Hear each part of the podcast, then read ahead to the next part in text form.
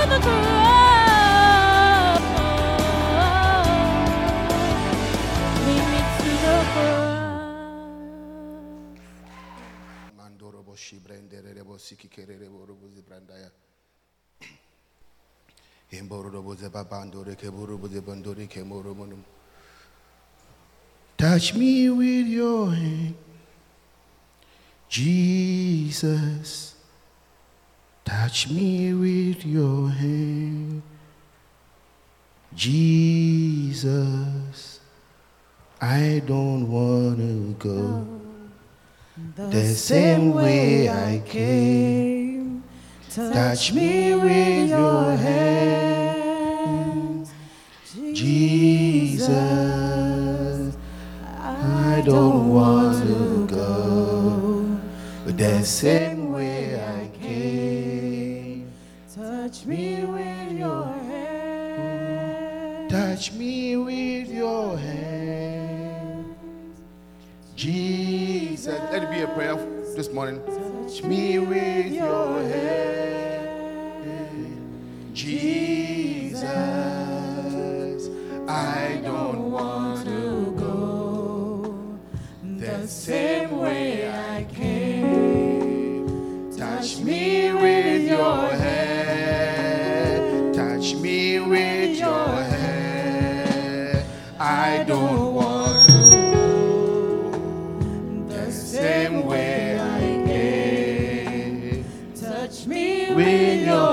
want Jesus to touch you this morning or this afternoon? Let it be a prayer. Let a prayer to Jesus.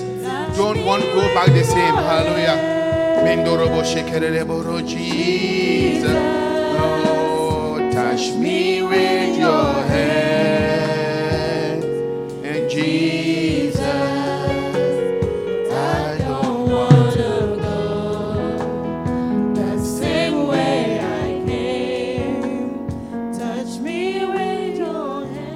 Another song I want us to sing. It says that um, touch me. What is it? What what I I I need your touch as I live. I need your touch as I live. I need your touch as I live. I need, I need your touch. Oh, as I live slowly, I need your touch. As I live, I need. Thank you, Holy Spirit. We need you more than ever before. As a church, as individuals, we can't do without you. Without you, we are nothing. We are helpless. We are totally helpless. We need your touch once again.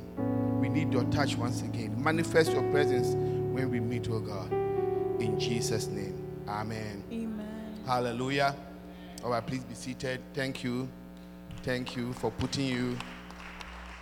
Sometimes you just, you know, have to learn a song and sing it at the spur of the moment. Amen. Okay, they didn't rehearse, but they, they did their best. All right, so this morning or this afternoon, um, I think I need time to be able to time myself. So let me try and get something to time myself. Okay, this afternoon, as I see a lot of people not coming to church, since we moved, a lot of people have not been coming to church. And so I want to talk to you about permanence, about commitment. Amen. You see, now it takes commitment to be a member of this church. Amen. How many want Reverend to be here every Sunday? You want Reverend to be here every Sunday to preach to you? Oh, you don't want Reverend to be here every Sunday. He's the Reverend is the pastor of the church. Do you want him to be here every Sunday? Okay. But because some of you have not been coming to church on Sundays since you moved, so the way you are behaving is all he also wants to behave like, like you. So he also wants to go somewhere and go and relax small. So every other Sunday, he will come just like you've been coming. Is it not, is it not the right thing to do? Oh, it's not right.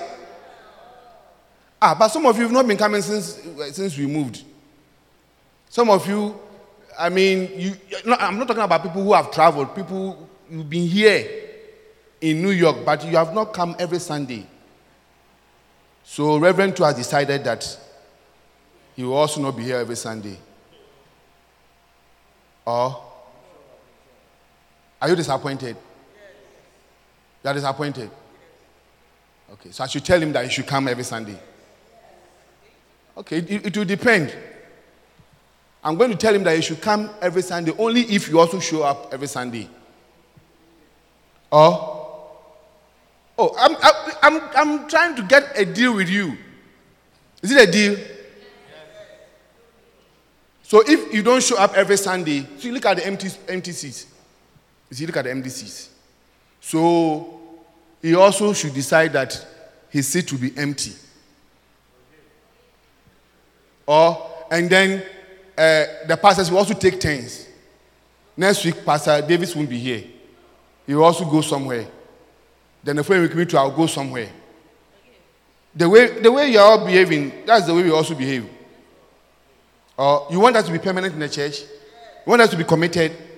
But we cannot be committed to a church that is not committed. Amen.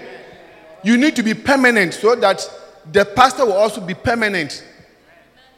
Amen.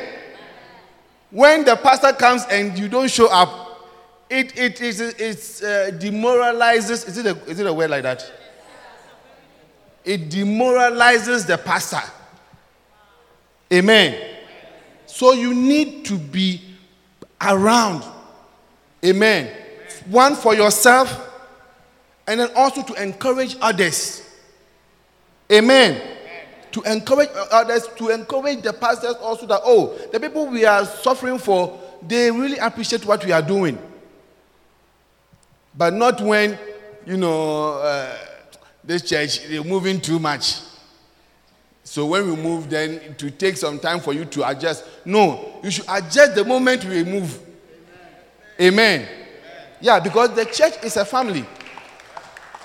Amen. Listen, you see, Jesus Christ said something in, in Matthew 16 18. He says that I will build my church, and the gates of hell shall not or will not prevail against the church.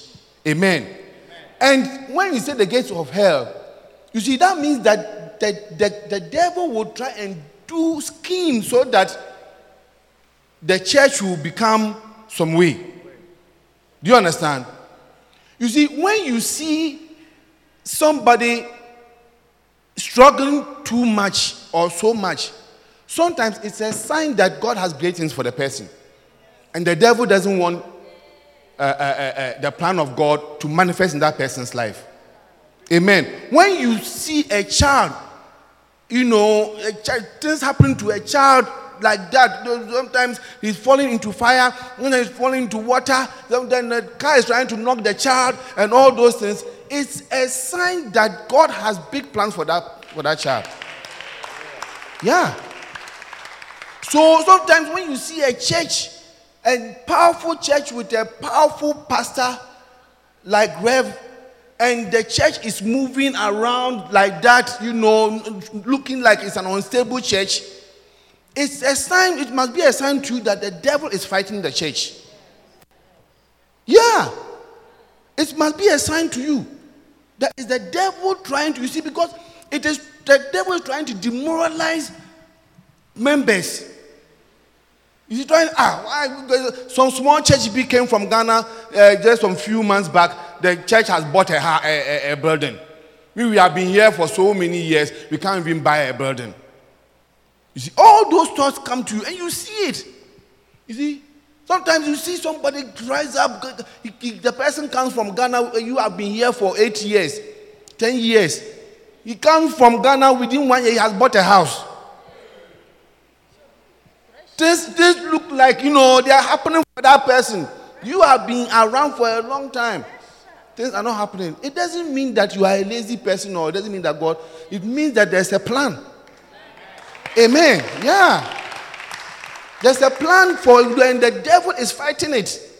Hallelujah. So, the, your, if you're a man and your wife is trying to say, look at uh, Mrs. Abrabese's husband.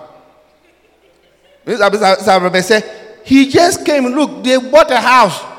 You have been with you for a long time. You've not bought a house. Ah, what kind of man are you? And the woman wants to leave you. He said, No, you must be patient. Amen. Tell your neighbor that you must be patient. Yeah. Especially the, the, the- your neighbor is a, is a wife. Tell her that you must be patient with your husband. Amen. So I'm talking to you about being permanent. Hallelujah. This is the time that we need committed, you to prove that you are committed to a church. Hallelujah. Yeah, we need you to be committed. Hallelujah. And I'm going to tell, tell you, give you some of the reasons why you must be a permanent member, why you must be committed to the church. Hallelujah. Look, this is a very powerful church. It's a very good church. Hallelujah. We have a very good pastor. If you don't know it, I am telling you. But I know that you know. Amen. I know that you know, but I want to also con- affirm that you have a very good pastor. Amen. So, pastor who would drive all the way from uh, uh, uh, uh, South or North Brunswick, Brunswick area, then come. You know, last week he drove all the way from uh, his house to come to a rehearsal, to come to uh, uh, choristers who are rehearsing. I was somewhere when he called me. I was ashamed. I had to really organize myself. Want to meet him. You understand? I had to cut everything I was doing. Ah, if Reverend is coming all the way to uh, choir rehearsal, then I living in the Bronx must be there. Hallelujah. So it shows you the kind of commitment he has for the church and for his people. Amen. All right. So reasons why you must be permanent. Hallelujah. You must be very permanent because you see, it's only the church. The Bible says that it's in the church. The church is the ground and pillar of, of the truth. Amen. The church is the pillar and the ground of the truth. So if it's the pillar and the and, and, and the ground, the ground and the pillar of the truth, then God has a purpose and a reason why you must always be in church on church days. Hallelujah. And want to look at some of them and want you to know that you know it is dangerous for you not to be. Is one of the first reasons why you must be in the church is because you are you are part of a family. Amen. You are part of a family. The church is a family. You know, when when when you become born again, the Bible says that God plants you. You see, He plants you in a family, He plants you in a church. The church is made up of families.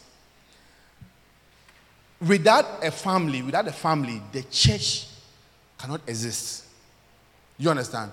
So God, you see, when God created the world, he- when he, what He did was He created the world and then created the family. The next thing He did after creating the world was a family. Do you, do you, do you know that? So, when, if the devil is going to fight God, one of the main things he's going to fight is the family.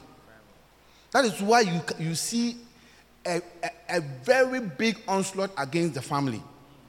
Uh-huh. When you hear, you know, homosexuality being legalized and all that, it is an attack on the family. Amen. So you must understand that he puts you in that family for a reason. Now, in every family, there are quarrels, there are misunderstandings. Amen. How many of you have had misunderstanding with your family members before? Aha. How many of you have quarreled with your family members before? How many of you, have you, of you have even fought with your family members before? Some of your family members. Aha. Sometimes we fight family members. Sometimes your, your brother, your sister will annoy you so much. Or your nephew. Sometimes you do good to a nephew or a niece, and the person doesn't see the, the good that you have done. Has that happened to you before? Oh, especially when you are here and then somebody calls from Gabon or Ghana or Burkina Faso and says that he or she want- wants help. And then the money that you are going to use to do something, you send that person. And after that, the person starts start talking nonsense.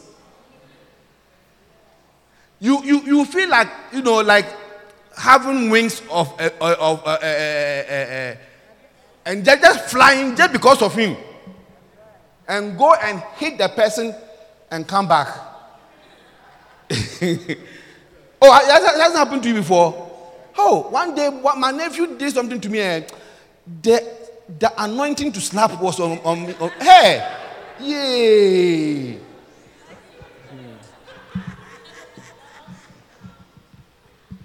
It was on me. I, I, I just wanted to go and just give him some pow, pow, pow and come back. You know, hallelujah. But you see, in spite of all that, we still stay together as a family. You see, in spite of all that, we still stay together. Sometimes your father is there, you are there, your father tells you that, hey, um, we couldn't pay the rent, so the landlord says we should move. And then your father goes and look for a new apartment.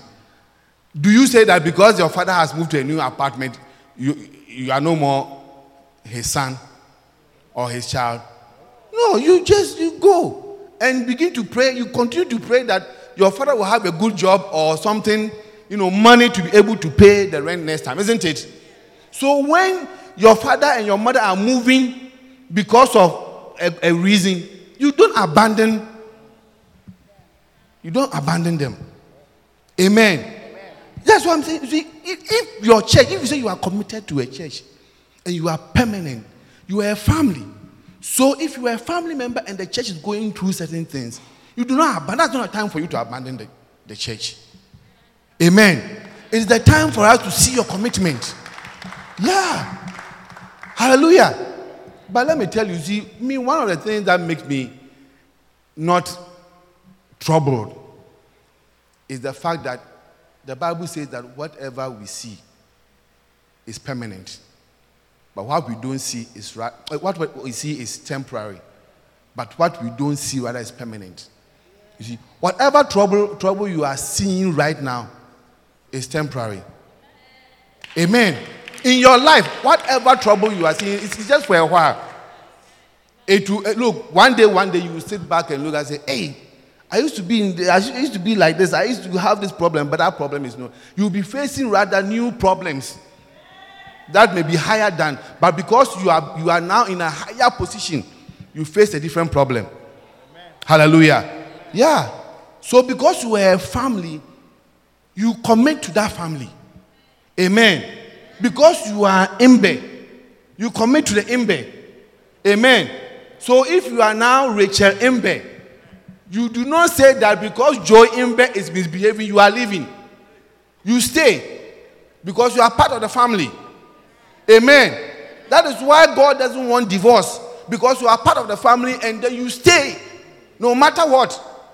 Amen. Even if you are receiving slaps, you just receive three and you give one. You receive three, you give one at the time, then the, the, the whole thing will stabilize. But you don't you don't go. Amen. Or ah, because we all we fight with our, our family members sometimes. Eh, so if the fighting is coming, you receive three slaps, you also give one. Three, you give one. It's a deficit, but it's okay. Hallelujah. So you stay, you have to stay. Amen. Oh, are you happy? We are in a family. It's a good family. Amen. It's a good family. Hallelujah. Look at Ephesians chapter 3, verse 15. Ephesians 3, verse 15.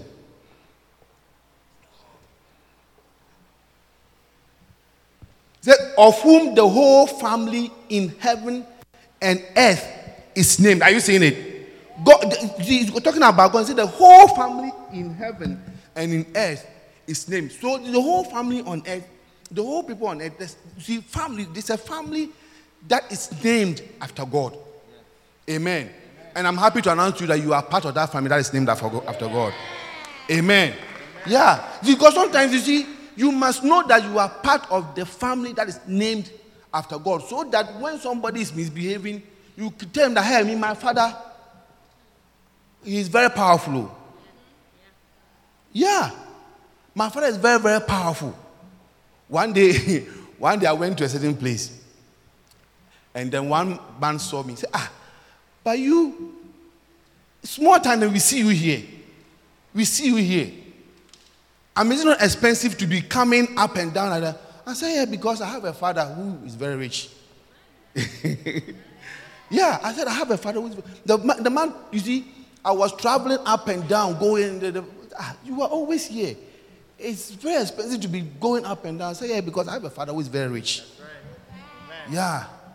Once you know that your father is rich, you don't mind. Eh, eh, Mr. Mr. M- m- you know, Hey, you don't mind because you can afford certain things. Amen. Uh-huh. A good father also doesn't let his children sleep in church. So if you are sleeping in church, it's not good. Amen. Don't sleep whilst I'm preaching. Hallelujah. All right, so we go to the next point.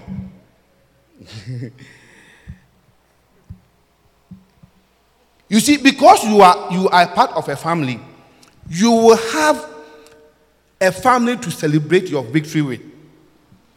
Amen. You have a family to celebrate your victory with. And the same family you also mourn with. Is it not true? Because you see, in the family, when somebody dies, we all stay together. We mourn.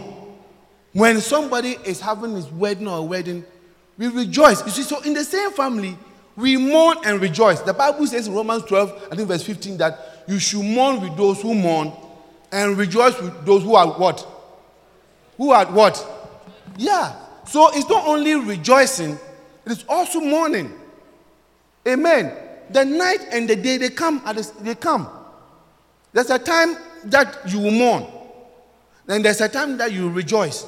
If you've been around for some time on this earth, you realize that there's a time for mourning. Amen. Yeah.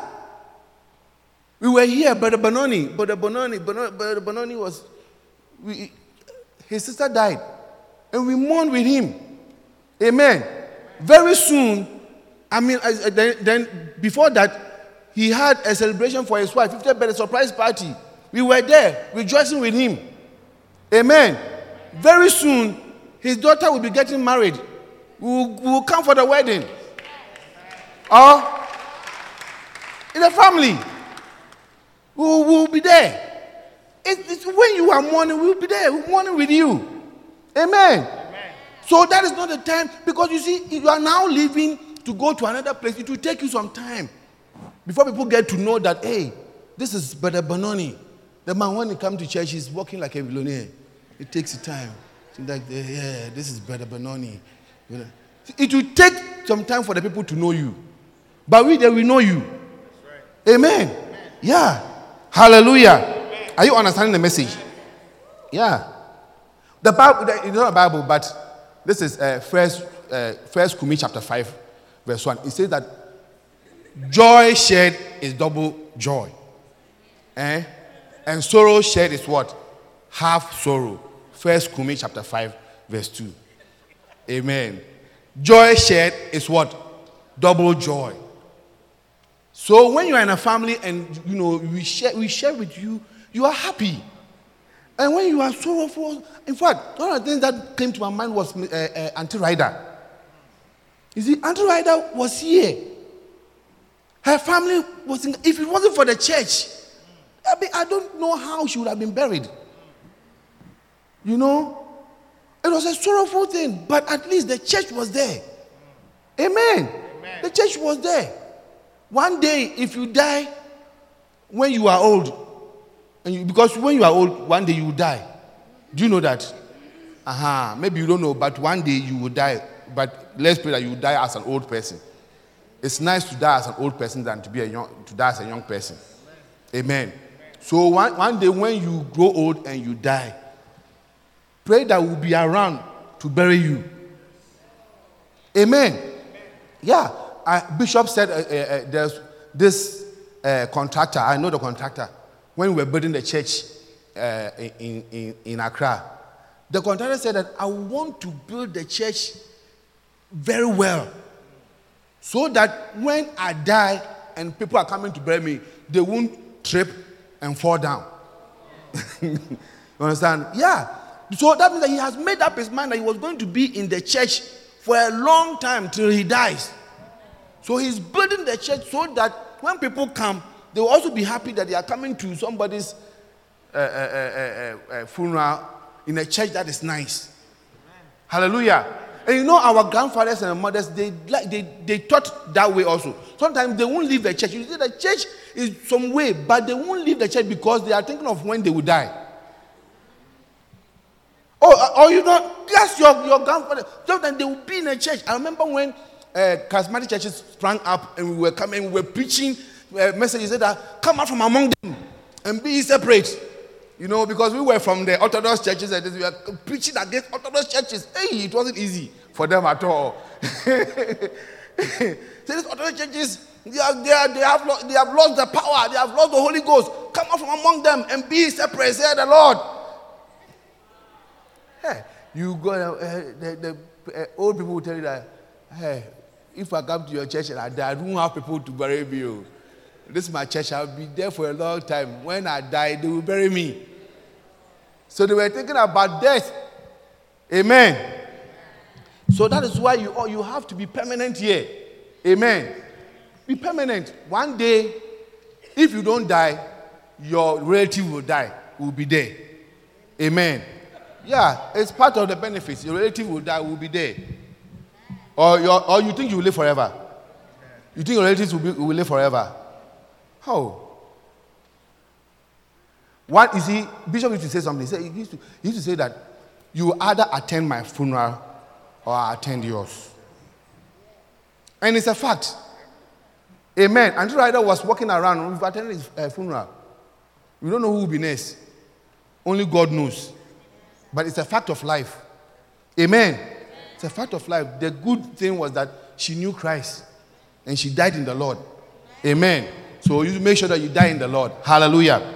Amen. All right.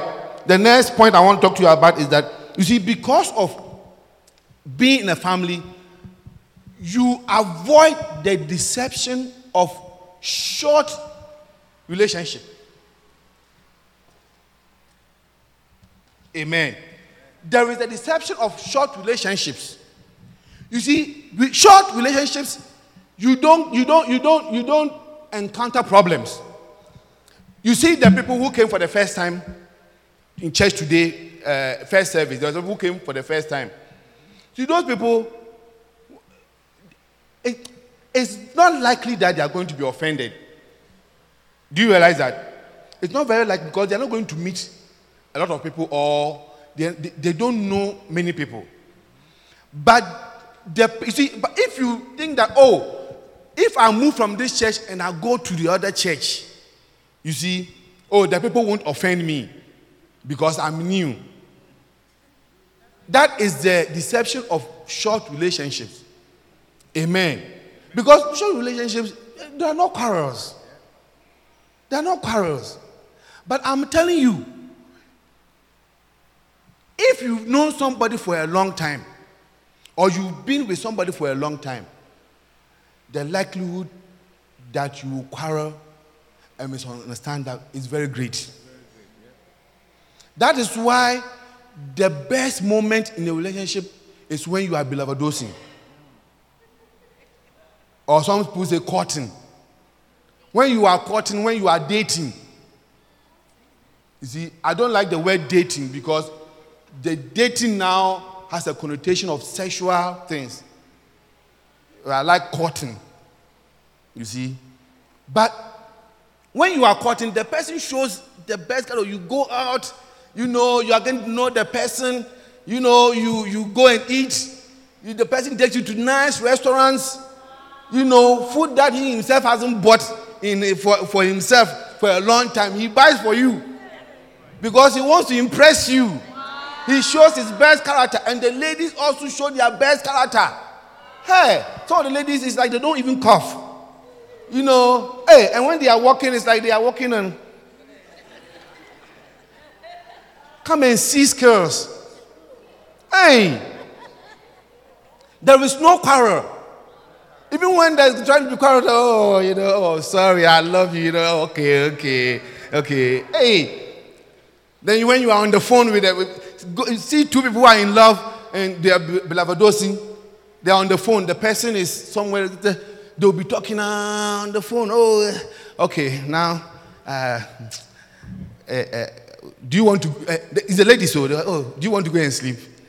So, yeah, I, I want to go, but because I'm talking to you, you hang up. And I say, oh, no, you hang up. The lady, the lady told the guy, you hang up. I said, oh, no, no, you hang up. Hey! Then one day he oh, don't hang up. And then the guy hung up. Then he should have said, oh, she has, he has hung up. I said, ah, but you told him to hang up. Hmm. Hey! But you see, it's in a longer relationship. The moment you marry and you are now staying with the person, hey, that is where you can see that when the person is sleeping, his head is up. Hey, you see this beautiful girl now he's sleeping in the water comes. Ah, this beautiful girl. then Look at, look at. Oh. Anusu is, you know, Anusu, Anusu is coming. Water dripping. Hey, ah, this beautiful girl. Hey, then they're snoring. You see, you see, let me tell you something. When I was a child, eh, I had a deception or delusion. One day, you see, I, I lived in a, a, a- in a town called Essikado, near Sekondi. How many have heard of Sekondi? Yes, it's the best town. I mean, you have to live there for you to be civilized. Amen.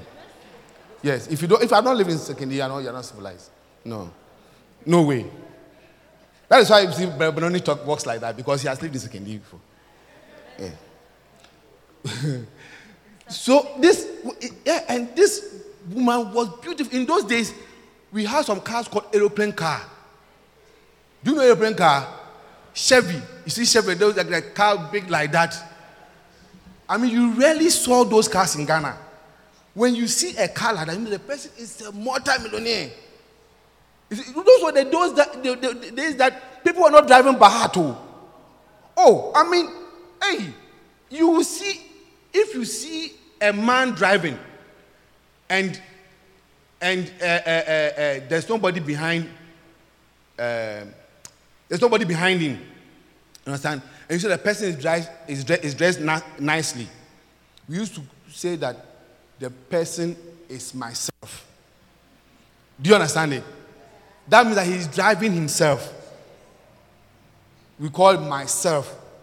He's driving himself. Because those days, when you see somebody eh, with a car, that means he has to have a driver. Because cars were few. Aha. Hey, and this this, this woman, very beautiful. You see cars coming to pick her up. Well, anytime I say, hey, this woman, hey, God is wonderful. Oh. Oh." Then you see where my house was, where we were living, anybody going to the public toilet, I, will see the person. Then one day I was in the house and I saw this woman going to the public toilet. I said, Ha! No, it is, it's not true. It's, it's not true. Ah, no, no, no, Lord. I said, God, pa. So this woman too does the same thing. I said, no, no, no, no. I had a, a, said that beautiful people don't do that. Oh. In fact, every time I remember it, I, I said, yeah, how can I think like that? You know, so hallelujah.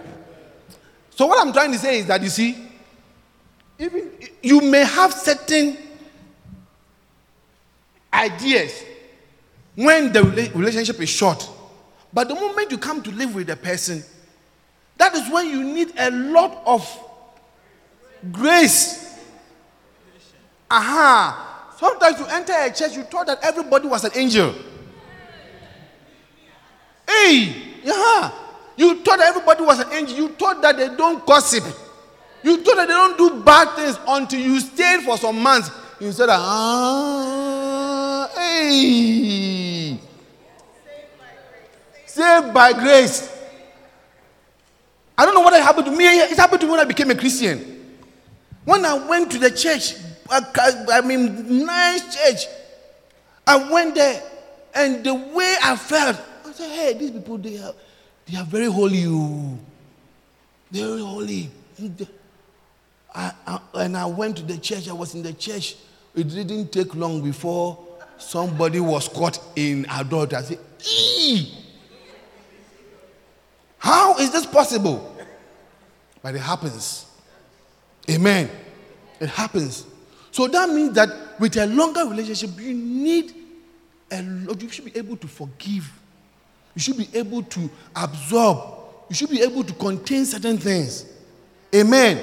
And you see, no matter where you go, you are going to face the same problem. So when you, if you leave this church today, because the church is moving up and down, and you go to that other church, that other church too has its problems.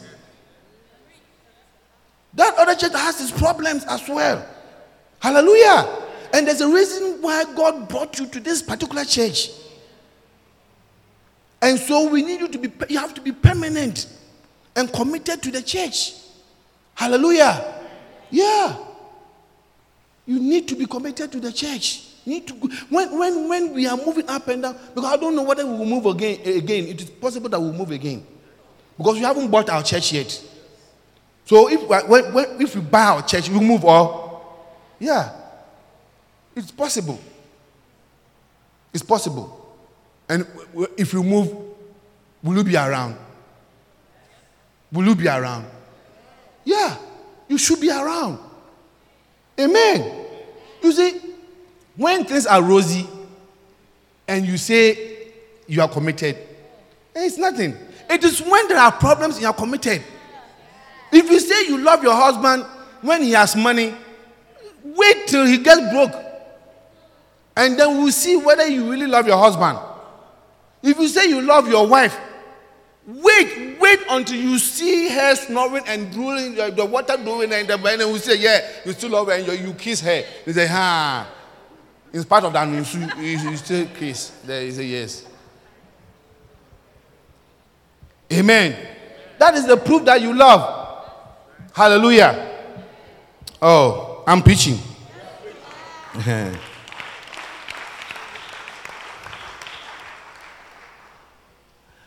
In fact, you see, it is in long when you, you, you become committed, that is when you learn the art of forgiveness. Do you know that? Yeah, it is when you are committed. It is when you are married. Then you learn the art of forgiveness. It is when you are staying with somebody. Let somebody come move. Come, you have a friend. Uh, you are a lady. You have a friend. The person is, you know, in need. Let the person move and come and live with you. Then you see whether you know how to forgive. You learn the art of forgiveness. Do you know that? It, it- look, you have not. That is when you need faith. Do you know it takes faith to forgive? Oh, oh you don't know? It takes faith to forgive. Oh, I'll prove to you. Look at Luke 17. Luke 17. Go to Luke 17. Luke 17. Let's start from verse 1. Let's all read. Then said he unto the disciples, It is impossible, but that offenses will come. You see, but woe unto him through whom they come. Talking about offenses. It were better for him that a millstone were hung about, about his neck, and he cast and he cast into the sea, than that he should offend one of these little ones. Take it to, the- to yourselves. If thy, bre- if thy brother trespass against thee, rebuke him. And if he repent, do what? Okay, let's go. And if he trespass against thee seven times in a day, and seven times in a day he turn again to thee, saying, I repent, thou shalt do what? Okay. And the apostle said unto the Lord, Lord, increase our faith. As for this one, the only time the apostles asked Jesus Christ to increase their faith was when it came to forgiveness. Yeah. That was the only time when it came to relationships. When it came to relationships and how to forgive and continue, that was when the, Bible said, Lord, ask for this one. For me to forgive 70 times 7. Forgive any time, increase our faith. Then the Lord says something. Continue. Verse 6. Is it frozen? And the Lord said, You see, so Jesus Christ was answering the question or, or was answering, you know, showing them how to forgive. That is why the verse starts with, and the Lord. And so the Lord was giving them the, the, the, the, the solution, how to forgive. He said, and the Lord said, if ye had faith as a grain of mustard, uh, mustard seed, ye might say unto this sycamore tree. The sycamore tree is not just talking about a tree that, you know, you should move it. The sycamore tree refers to a stumble, anything that is difficult to do. See, a stumbling block, a problem. And he's saying that you will say to this sycamore tree, Be thou plucked out by the root, and be thou planted in the sea, and it should obey you. It should obey you. So he's teaching us how even to forgive.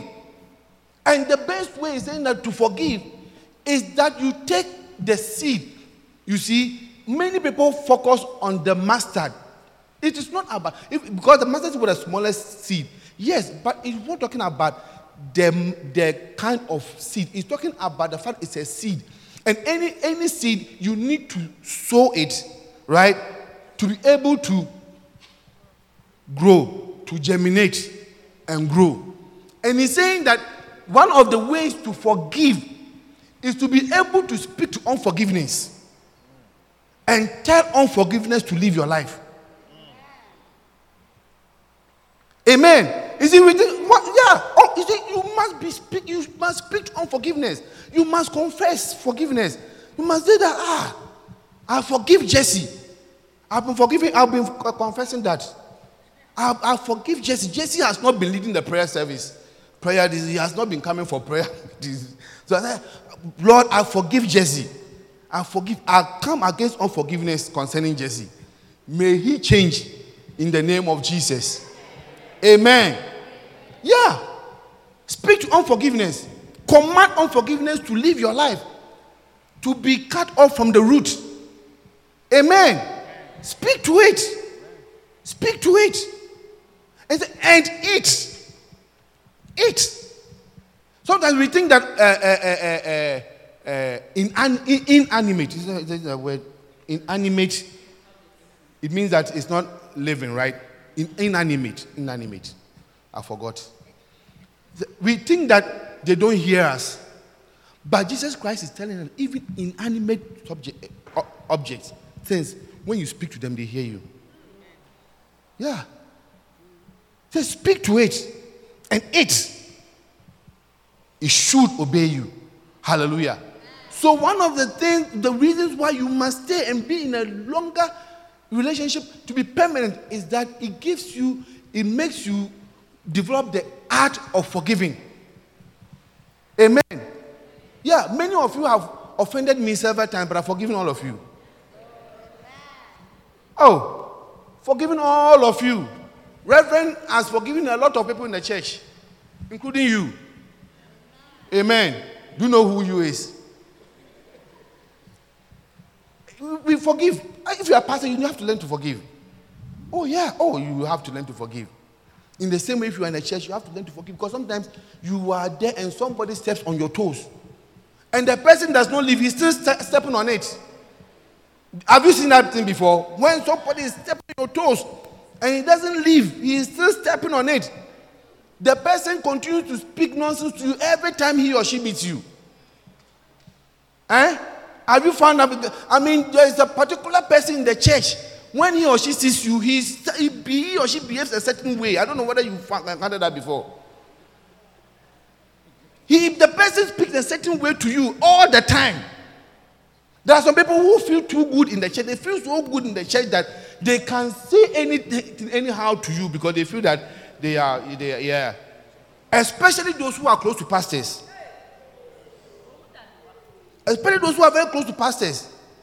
Hey, they know that they have favor with the pastor, so hey, he will speak nonsense to you, then he will go and say something else different to the pastor, and the pastor will also also believes him. so what he says, what, what you are coming to say, it, it doesn't matter at all. Hey, it's in the church. It's not in the world, though. Sometimes the most wicked people, sometimes the most wicked people are found in the church. Hey, look, don't joke with the church, oh. Sometimes the most notorious and saucy, saucy people, they are in the church. Hey, if you're the pastor, you talk to the person, and the will look at you. He, will, he or she won't mind you at all. Oh, please. But you still have to be patient with the person and forgive the person. Amen. Is my heart on right? Yeah, yeah. Okay. Hallelujah. I was going to talk to you about Joshua. You see, Joshua made the same mistake. One day, some people came to Joshua in Joshua chapter 9. Some people came to him. They came and pretended that they were some foreigners from long. You see, I won't be there. It's in Joshua chapter 9. Joshua 9, verse 8 and 9 and 16. You see? And we need to avoid Joshua's mistake because he didn't take time to develop that. And they, they, they said unto Joshua, We are thy servants. And Joshua said unto them, Who are ye? And from whence come ye? And they said unto him, We are from a very far country. Thy servants are come because of the name of the Lord thy God. For we have heard the fame of him and all that he did in Egypt. Go to verse 16. And it came to pass at the end of two days, after which they had made a league with them, that they heard that they were actually their neighbors and that they dwelt among them. You see, Joshua did not take time to find out who those people were, and he just rushed to have a covenant with them. Hallelujah. But if he had taken time to know them before he even made a covenant with them, he wouldn't have made that mistake. Hallelujah. That's why it's important to be permanent in a place, to get known. Amen. Hallelujah. See, and, and, and, one, of the, one of the things I was going to talk to you about is that when, when you are in a, in, a, in a church and you become permanent, you receive, you have consistent pastoral care. Amen. You have consistent pastoral care. Many of you are here. Look, and that's why I'm look. We have we have a very good pastor. Amen. Some, sometimes he drives all the way from his place to come to an, a- an occasion in, in, the, in the Bronx, sometimes Long Island, and all. The, and you see, you see, you see, the reason why I'm saying that he's a very good pastor is that you see, if some people are full-time pastors, they are paid. You see, so sometimes you say that oh, it's his job because after all he's paid. You understand? But for somebody who is not paid by, like, like Reverend, and he has to buy his own fuel and pay his own tolls to attend a program, it shows how committed the person is. Hallelujah. Yeah. It shows how committed the person is and how good he is. Hallelujah. So that so you, you receive a consistent pastoral care when you become permanent in the church. Hallelujah. And to have a good pastoral care, that means that you must be known. You must be known. Do you understand? You must be known. Some of you, you are hiding. When I say hiding, it means that we don't know you. We don't know some things about you. You see, and, and a good doctor has to know certain things about you to give you a good diagnosis. Yeah. If I don't, you see, because me, I'm a self-proclaimed doctor. You know, do you know that? Do you know? Do you know I'm a self-proclaimed doctor? Oh, You don't know? Hey, I can give you herbal medication. Oh, I, I'm very good with herbs. Hey, if you have cocoa, Sasabro. Oh, come and see me. Yes, I'm uh, myself. Uh, me, me, I, mean, I am self. I, am, eh, I don't care whether they don't give me license. I, I'm, a, I'm self-proclaimed doctor. Yes, and if I'm going to give you good men, if you come to me with cocoa, I should be know where the cocoa is.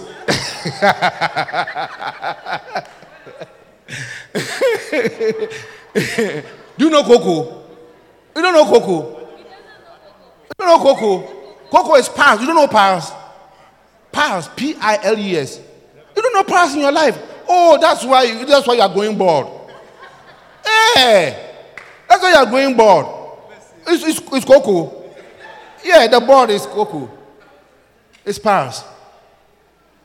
Amen. So when you come, I will give you. Hey, look, the whole world and all the diseases, they are two. It's either cocoa or sasabro. It's either piles or what's sasabro? Eh? Arthritis. That is Ghana, Ghana medication for you. You go to somebody, the person is preaching in a, in a, in in a bus. All the diseases in the world is two. It's either cocoa or sasabro. Sasabro is arthritis. Yes. Th- Eh? Cocoa is pars. Pars, pars is um, ah, what is pars? Eh? Hemorrhoids. Hemorrhoids. Yeah. Hemorrhoids. You are you imagine all your troubles is hemorrhoids. And every medication they have, it can cure every kind of hemorrhoids, every kind of arthritis. It can cure everything. Yeah. Oh, it even gone into the heads. Ah, one day, a certain old lady was going for, you know, in the Catholic Church, you have to do catechism before they give you first communion. You know that those who who've been Catholics, yeah, you have to go through catechism. So this old lady had gone through catechism, and then they were, you know, and then the uh, the father, the priest, has to question and pass you to go and get your first communion. So this old lady was there, and the, the priest said, "Oh, this woman is an old lady, so let me just ask her simple question." So the the priest said, "Oh, old lady, I'll say it in she, and then I'll translate." "Eh, "Den ekum Yesu." What what killed Jesus? What killed Jesus? Yesu. Then the one said, "Ah, ọsọfọ paa." ɛnyɛ sasaburo yi a The- ah pastor it's not arthritis this arthritis sasaburo this arthritis yeah this arthritis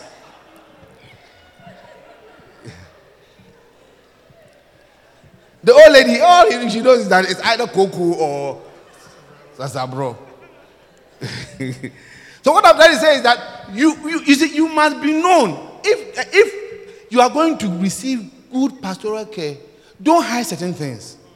Amen. Sometimes the pastor comes to you reverend comes to you and asks you certain things certain things you know certain things. You know, you know what i'm saying? When the pastor asks you certain things you must be free to tell the pastor certain things. Amen. You are not married you must be able to tell the pastor i'm not married. Amen. When the pastor comes to you and says, "Hey, ah, brother, why, why, well, I see that anytime you see this young lady, then you are looking, you must be able to say, well, pastor, when I see this lady, something is doing me. You- you- you- yeah, you must say it. Amen. That is how you receive care, isn't it? Some of you, some of you, look, the, the, the church is a hospital. You understand? The Bible says all of us, we are not perfect. You understand? Including we, the pastors. We are not perfect. The Bible says that from glory to glory, He is changing us. He is changing us. So when you are you you have a sin or you caught you are caught in a sin, don't run away. Don't run away. When you do something and then you are confronted, oh, this and this, that's not the time to run away from the church. You've done something, you have been caught, so so uh, I, feel ashamed that, uh, that. Do you know what others are doing? Do you know what others are doing? Share. Come and let's tell you things. You run away. oh yeah. You think you are the only person. You see, sometimes people people want to take uh, uh, this thing to themselves that they are the only sinners. I mean, it's like they are the best sinners.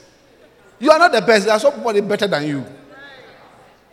You think you are the way the, what you are doing. You are the only person doing it. Oh, there are people doing worse things. The grace of God is just there for all of us. Amen. Hallelujah.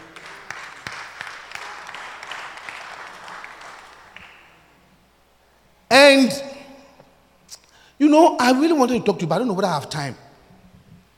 Because you see, when you live or you're not permanent and you're not committed, many people don't even know that it so- sometimes is the cause of demonic attacks in their lives. Many people don't know. Okay. Many people don't know that when you detach yourself from church, it most of the time brings a lot of demonic activities in your life. I've taught this in the church before. I don't know whether you remember it. But you see, when you read the book, or, uh, um, when you read the Old Testament, there's a story there which is a picture of the church. Okay? I will tell you the story, but if you go to uh, Numbers 23, no, Numbers 32, in Numbers 32, I think uh, 29 going. Now, we all know that there were 12 tribes of uh, the Jews had 12 tribes, right? When they moved, okay, when they moved from uh, Egypt and they were coming, they came to a place, we all know the River Jordan. How many have heard of the River Jordan before? Okay, the River Jordan divides, or divided at that time, the, the Moabs or the Amorites and all those people, it divided where they were going, the promised land. Okay, and the other Gentiles. Okay, so the Jordan was only the last river they were going to cross. Then they will go to the promised land. Then, when they got to the Jordan, and they were up, they just defeated, they first defeated the, the, the, the tribes before at, in- Jordan, right? Then, when they crossed and they were going to fight, that is where this thing comes in. And Moses said unto them, If the children of Gad and the children of Reuben will pass with you over Jordan, every man armed to battle before the Lord, and the land shall be subdued before you, then he shall give them the land of Gilead for a possession. But if they will not pass over with you armed, they shall have possessions among you in the land of Canaan. You see? So they, they, they, they negotiated. When they, first they said that they wouldn't go, they want the land uh, uh, uh, in Jordan before they cross. Then, then Moses said, No. The commandment from God was that all of us must fight together. We must all go and fight. Even if you want the land on this side, you must join us. You understand? To fight. Because you see, when the whole church is doing something and you decide not to do it, uh, but you want others to do it, then you are trying to tell, say that you are smarter than everybody. Do you understand? That is why, look, if we have all moved, we all of us have moved to a new place. You understand? It's not that only a few people must come and arrange things. It's not only a few people must come and make sure the place is okay. All of us are in it together. Amen. So don't just stay, don't stay behind. The Bible Moses said, no, all of us are supposed to go and fight and conquer and together and get the land. So Moses came to a compromise with them because the people said, okay, we'll, now we'll join you. We'll join you and go and fight. But when we fight, after we fought, we will come back and take this land. Okay, the Moses said, okay. So he gave them the land. There were three tribes. In fact, it was Gad. Keep going, keep going uh, among you. And the children of Gad and the children of Reuben answered, saying, As the Lord said unto thy servant, so we will do. We will pass over armed before the Lord unto the land of Canaan, that the possession of our inheritance on this side Jordan may be ours. You see, on this side. So let's say that this is Jordan, this is Canaan. You see, the promised land, and this is the other side of Jordan. Are you seeing it? Okay. So now they're saying that this side, Gad and Reuben, and then the half tribe of Manasseh, okay, they are going to take this land. So Moses said, okay. So after they came here, right, when you read the book of Exodus, God gave them some feasts. And one of the feasts that he gave them was that they should go to Jerusalem, where there was called Shiloh. How many have heard of Shiloh before? Yeah, the temple. They should go to Shiloh here, you see, and go and worship the temple. Do you understand now? This temple, everybody must come here and come and worship because this is where the, uh, the ark is. This is where the presence of God is. So everybody must come here. Now, the tribe of, of, of uh, uh, uh, Reuben, Reuben and Gad and Manasseh, in fact, go to um, somewhere. Go to Joshua. Go to Joshua. Go to Joshua chapter. Joshua. Go to Joshua, Joshua, Joshua, Joshua. Hold on. I think it's Joshua chapter is it 19. Go to Joshua chapter. If you find it where um, nobody knows the story to help me out. In fact, go to 22. 22. I'm cutting the, but you can read the story yourself. Joshua 22. Let's look at verse 9. Verse 9. Okay. So, now read. Let's read. It's, and the children of Reuben and the children of Gad and the half tribe of Manasseh returned and departed from the children of Israel out of Shiloh. So Shiloh is here. Now, these two and a half tribes, they said they have returned out of Shiloh and come back to their land here. Okay? Which is in the land of Canaan. Shiloh is in the land of Canaan. To go onto the country of Gilead, to the land of their possession, whereof they were, they were possessed, according to the word of the Lord by the hand of Moses. Keep going. And when they came unto the borders of Jordan, that are in the land of Canaan, the children of Reuben and the children of Gad and half of the tribe of uh, uh, Manasseh built there an altar by Jordan, a great altar to see. So listen, listen. They have come here. That is Shiloh. Okay? Now they have come here. The only altar that God told them to build is in Shiloh. But as they come here, they also decide that are, we are going to build an altar. And they gave a reason. If you continue reading, I don't know whether I have time to read. Okay, let's keep going. And the children of Israel heard say, Ah, behold, the children of Reuben and the children of Gad and the half tribe of Manasseh have built an altar over against the land of Canaan, in the border of Jordan, at the passage of the children of Israel. And when the children of Israel heard it, the whole congregation of the children of Israel gathered themselves together at Shiloh to go up to war against them. Because it is not allowed to build another altar. The only altar must be here. And then they gave a very spiritual reason. Keep going. He said that, and the children of Israel sent to the Reuben and the children of Gad and into the land of Gilead. Phinehas, the son of Eleazar the priest, go keep on going, keep on going. And with him, ten princes of each chief house of a prince throughout all, and each one was an head of the house. Okay, keep going. Um, and they came unto the children of Israel and to the children of God and to them. Keep going, verse 16.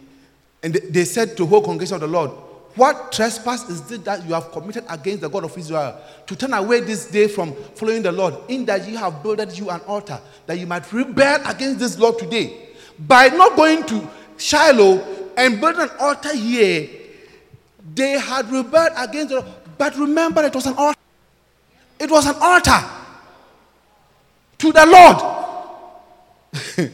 Are you seeing it? It was an altar to the Lord, but the children Israel said, No, you are rebelling by building an altar. Even though you say it is for the Lord, what the Lord said is that the Shiloh is where the altar must be. Go to verse 17. It is the iniquity of Peor tools for us, from which we are not cleansed, although there was a plague in the congregation. Go to, I want the verse where they give, the, gave, they, they, gave, they gave a reason. Go, continue- reading. 18. But that ye must turn away this day from following the Lord. It will be seen ye they to rebel against the Lord. Continue, continue. 19. I'm standing in the land of possession. Keep going. 20. 20. Did not the- They they are naming, they are even you know, recounting the things that have happened. Their children of Reuben and the children of Gad and the half tribe of Manasseh answered and said unto the heads of the town, The Lord God of gods, He knoweth, and Israel He shall know, if save us not this day. Oh, that we have built us an altar to turn from following the Lord, or if, if it's to offer thereon burnt offerings, Lord Himself required. If we have not rather done it for fear, saying, What have we to do with the Lord God of Israel? If you don't understand, let me explain to you. Have two and a half tribes staying here. So they have built an altar. They are saying that place. Your children will come and say that we are not part of Israel. So over there, that way, it is the same, like somebody said, the same kojo.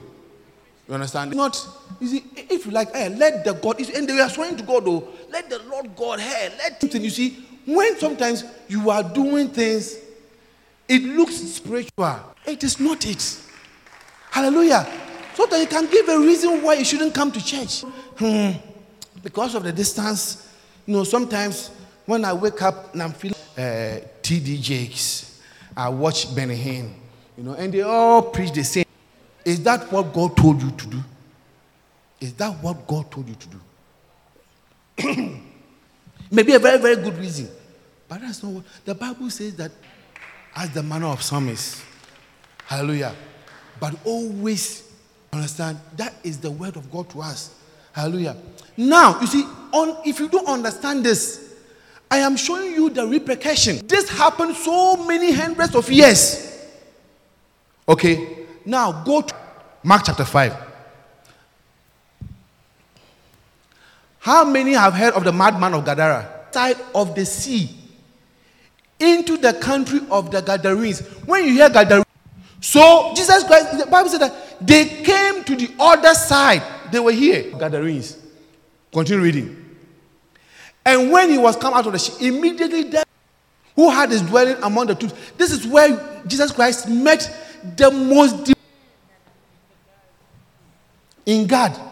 In a place where there was of the tribe of Israel, that was where Jesus Christ met the most demonic person in his ministry. Why? Because hundreds and hundreds of years later, because the Shiloh was here and was too far for them, and they were not. The demonic presence had been strong here because here the presence of God. The presence of God is not here. Even you might you may build an altar, but that's not where God. Not God's presence. The presence of God is here. Is here. He met the most demonic person. The Bible says that. uh, look, where do you think that the pigs were coming from? You know, uh, uh, uh, uh, when Jesus Christ cast out the the demons, he begged the, the demon begged. Jews don't eat pork. They don't even raise. So why? How do you? What do you think? The, the, where do you think the pigs were coming from? See, that is where you you you you you. History will tell you that in this land they had a temple of Zeus. How many have heard of Zeus before? This is where his temple was, and in his temple, the sacrifice they were giving to Zeus was pigs. So that was place. That was why it didn't bother Jesus at all that the demon should go to to the pigs because he was casting out, he was denying Zeus his, his sacrifice, his offerings. you, are, you are giving it to Zeus anyway, so just go into the pigs. They went to the pigs. Show commitment to God and to the church. Because by abandoning it, you are inviting demons and you, you, when you, you unawares. Unawares, church. Yeah. Many problems, demonic attacks come because we abandon the church. Okay. My last reason that why you should be committed. Amen. God. Amen. Do you believe that God rewards faithfulness? Faithful? You have to be permanent. Amen. Amen. The Bible, we all know this verse, the first Corinthians 4 2. It you the meaning of faithfulness. Faithfulness means loyalty, constant, being permanent. Amen. Matthew 25. Um, faithfulness, or the word faithful, is from the Greek, Greek word pistos. It means to be trustworthy, to be believable. I said Matthew 25. oh. To be believable. One of the meanings of the word faithful is to be worthy of credit. I, I, do, do, do you understand what I'm saying? Eh? What did I say? One of the meanings of being faithful is to be. And as I was reading, I said, ah, you see, that is why when they give you a credit card or they give you this, uh, they give, they, they must believe that you pay. Is it not so? Before they give you a loan or they give you a credit card, they must believe you, you are worthy of credit. That means that you, are, you must be faithful. Hallelujah. One of the duty to oneself and to others. Okay. Um, um, look at, I think verse 38 or something, where Jesus Christ said that uh, those who are faithful, he will give them. There's a verse. um, no, no, no, no, that's not. Okay, if we don't move, we don't see, we'll move on. Amen. Actually, give me First Peter, First Peter six twelve. First Peter six twelve. I'm, I'm, I'm coming to an end. First Peter six, five twelve. First Peter five twelve. First Peter five twelve. By Silvanus, a faithful brother unto you, as I suppose I have written briefly, exhorting and testifying that this is the true grace of God wherein you stand. Say, by Silvanus, a faithful brother. The brother was so faithful that Peter could tell him to write. You know, just uh, Peter did not write the, the, uh, this thing himself because Peter couldn't write.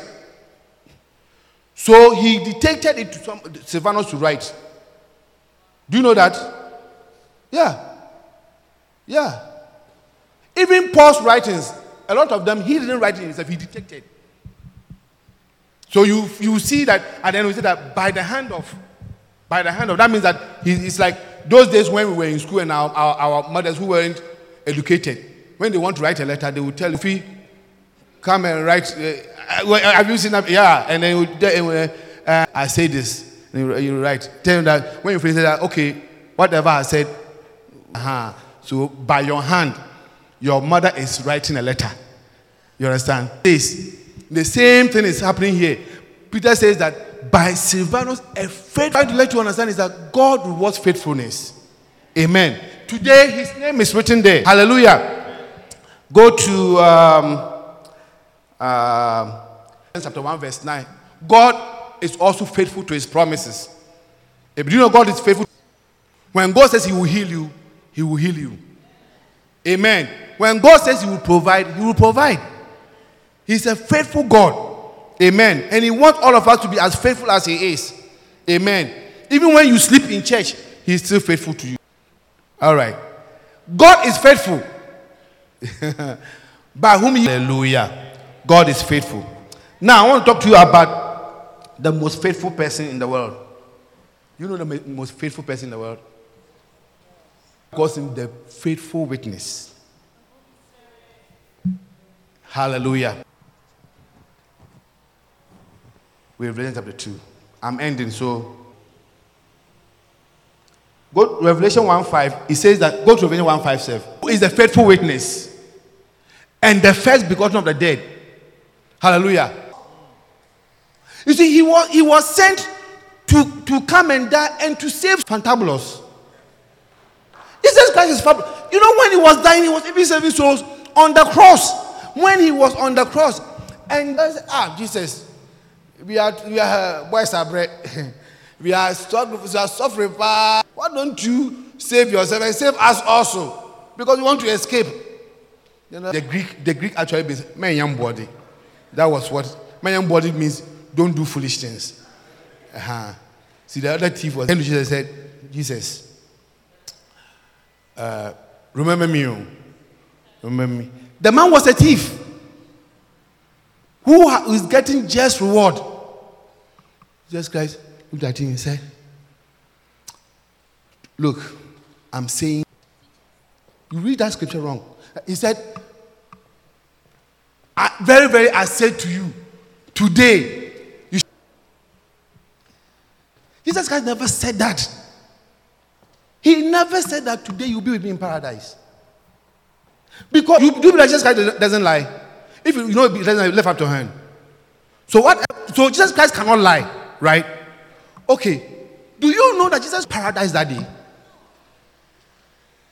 He was not in paradise that day. So how can Jesus Christ tell the thief that today you will be with me in paradise?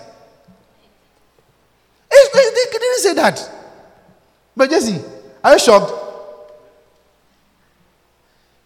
Give me that verse and I'll explain to you what he actually said. Today, do you know where you must know where the verse is, otherwise, trouble for you. Today I will be with you in paradise. Matthew probably 20, 24, 20, from 22. there. Who knows where the verse is? And Jesus said unto him, Verily I say unto thee, man, if Jesus Christ said that, then he was lying. I'm telling you he was lying. Because on that day, you see, I'm, but do you remember when Jesus Christ rose up and then Mary was going to touch him and he said, Do not touch me because I have not yet ascended to my Father and I have not shown him. I have to go and show Jesus Christ, uh, to show myself to the Father first. So when I was not in paradise, so that very day, first day, he wasn't in paradise. Do you understand? What is causing the confusion is the comma. Where the comma is is wrong. Because you know, in Greek, there is no commas. What will be correct. But sometimes in doing that, they mistranslate. What the verse was, what Jessica was actually saying was that, very, very I saw unto you, unto thee, paradise. He wasn't saying that today. He said, I am telling you today. I am saying to you today that you will be with me in paradise. Wasn't saying that today you'll be with me in paradise. Are you understanding it? There's difference between saying something that it's like, I, I am telling you today. If you don't come to your house and don't give me food, there'll be trouble for you. It is different from well, saying that today I will be in your house. That is two different things.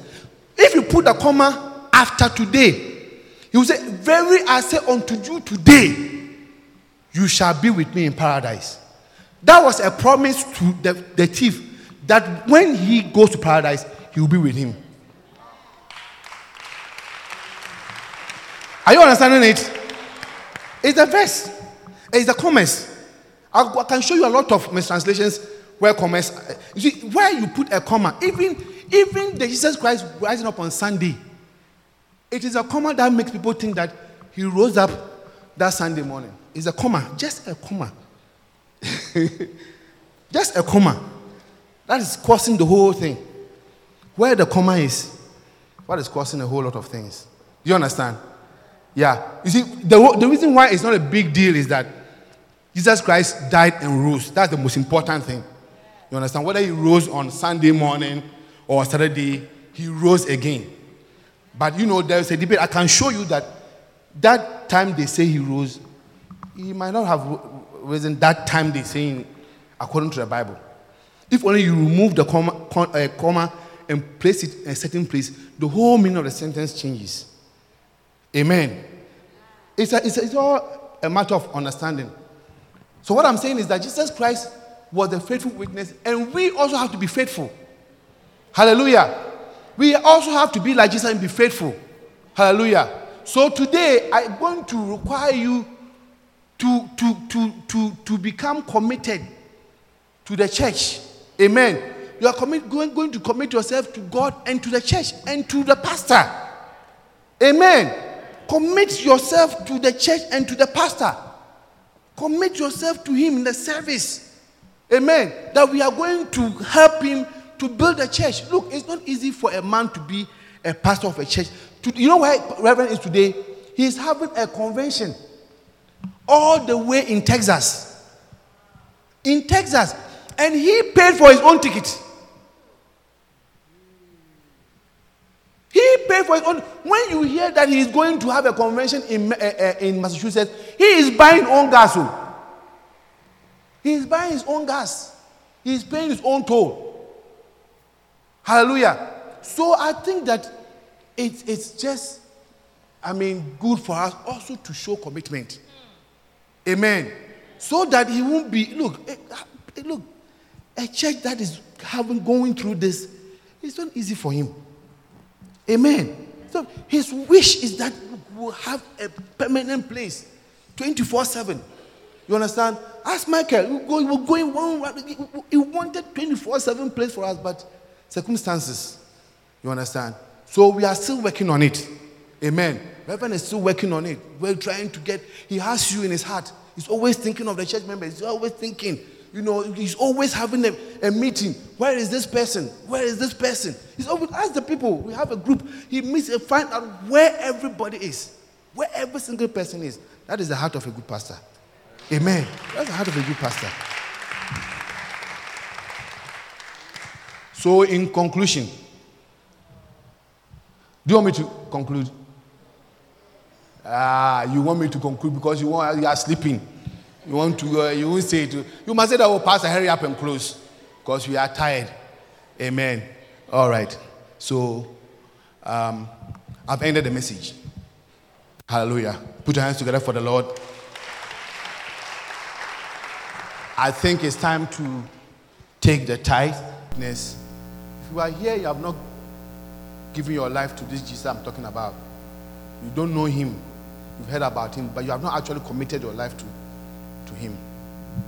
I want you to give your life to him. If you are here, you want to give your life to him, like, I want to just lift up your right hand. Don't be ashamed. Give your lift up your hand. I'll just pray with you so that you give your life. You say a word of prayer, you, you Jesus Christ will come into your heart. If you are here, you have not given your life to Jesus. He is just a prayer away. And he will, he will come into your heart. Come and build his house in, your, in your heart. Hallelujah. You are here, you want to give your heart to Jesus. Want to give you opportunity. Okay. Thank you, Father, for your mercies. Thank you, Lord. May no one live here not knowing you and not giving his, heart, his or her heart to you in Jesus' name. Amen. Amen. All right. We want to now take the tithe. If you are ready, please come. Come. You deserve the best.